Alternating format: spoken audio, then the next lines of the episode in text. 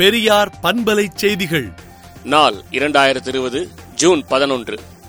மக்களை ஒருங்கிணைப்போம் சட்டம் பின்னால் ஓடி வரும் என்று மதுரை மக்கள் கண்காணிப்பகம் சார்பில் நடைபெற்ற காணொளி கலந்துரையாடலில் திராவிடர் கழக தலைவர் ஆசிரியர் கி. வீரமணி உரையாற்றினார். உலகளவில் கொரோனா வைரஸால் பாதிக்கப்பட்டவர்களின் எண்ணிக்கை எழுபத்தி நான்கு லட்சத்து நாற்பத்தையாயிரத்து எண்ணூற்று எழுபத்து மூன்றாகவும் இறந்தவர்களின் எண்ணிக்கை நான்கு லட்சத்து பதினெட்டாயிரத்து நூற்று முப்பத்தி ஏழாகவும் இந்தியாவில் பாதிக்கப்பட்டவர்களின் எண்ணிக்கை இரண்டு லட்சத்து எண்பத்தாறாயிரத்து ஐநூற்று எழுபத்தொன்பதாகவும் இறந்தவர்களின் எண்ணிக்கை எட்டாயிரத்து நூற்று இரண்டாகவும் தமிழ்நாடை பொறுத்தவரையில் பாதிக்கப்பட்டவர்களின் எண்ணிக்கை முப்பத்தாறாயிரத்து எண்ணூற்று நாற்பத்தொன்றாகவும் இறந்தவர்களின் எண்ணிக்கை முன்னூற்று இருபத்தாறாகவும் உயர்ந்துள்ளது. மத்திய அரசின் தொகுப்பில் மருத்துவக் கல்லூரி சேர்க்கையில் பிற்படுத்தப்பட்டோருக்கு இடஒதுக்கீடு வழங்க ஆவணம் செய்க என முதலமைச்சர்கள் முக்கிய கட்சி தலைவர்களுக்கு திராவிடர் கழக தலைவர் ஆசிரியர் கி. வீரமணி கடிதம் எழுதியுள்ளார்.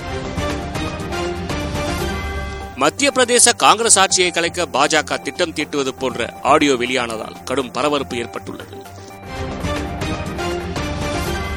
புலம்பெயர் தொழிலாளர்களை பதினைந்து நாட்களுக்குள் சொந்த ஊர்களுக்கு அனுப்பி வைக்க வேண்டும் என மாநில அரசுகளுக்கு உச்சநீதிமன்றம் உத்தரவிட்டுள்ளது.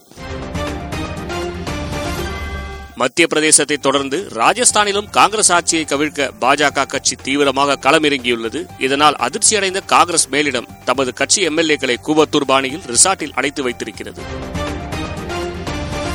லடாக் பகுதியில் சீனா ராணுவம் ஆக்கிரமிப்பு செய்துள்ளதா என்று கேள்வி எழுப்பிய காங்கிரஸ் மூத்த தலைவர் ராகுல் காந்திக்கு லடாக் லோக்சபா தொகுதி பாஜக எம்பி ஜம்யாங் செரிங் நம்கியால் பதில் தெரிவித்துள்ளார். சென்னையில் கொரோனா பாதிப்பு அதிகமாக பரவி வரும் நிலையில் இரண்டு வாரங்களுக்கு முழு லாக்டவுன் அறிவிக்க வேண்டும் என மருத்துவ நிபுணர்கள் சமூக ஆர்வலர்கள் கோரி வருகின்றனர்.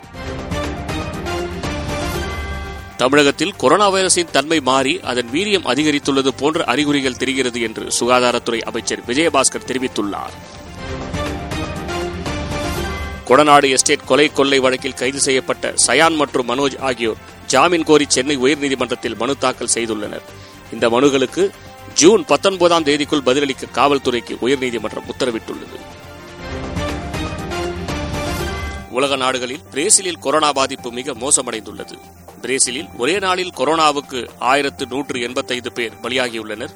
பிரேசிலில் ஒரே நாளில் மட்டும் முப்பத்தோராயிரத்து நூற்று தொண்ணூத்தி ஏழு பேருக்கு கொரோனா பாதிப்பு உறுதியாகியுள்ளது. மேலும் விரிவான செய்திகளுக்கு விடுதலை நாளேட்டை விடுதலை டாட் இன் இணையதளத்தில் படியுங்கள். பெரியார் பண்பலை செய்திகளை நாள்தோறும் உங்கள் செல்பேசியிலேயே கேட்பதற்கு எட்டு ஒன்று இரண்டு நான்கு ஒன்று ஐந்து இரண்டு இரண்டு இரண்டு இரண்டு என்ற எண்ணுக்கு பெரியார் எஃப்எம் நியூஸ் என்று வாட்ஸ்அப் மூலம் செய்தி அனுப்புங்கள்.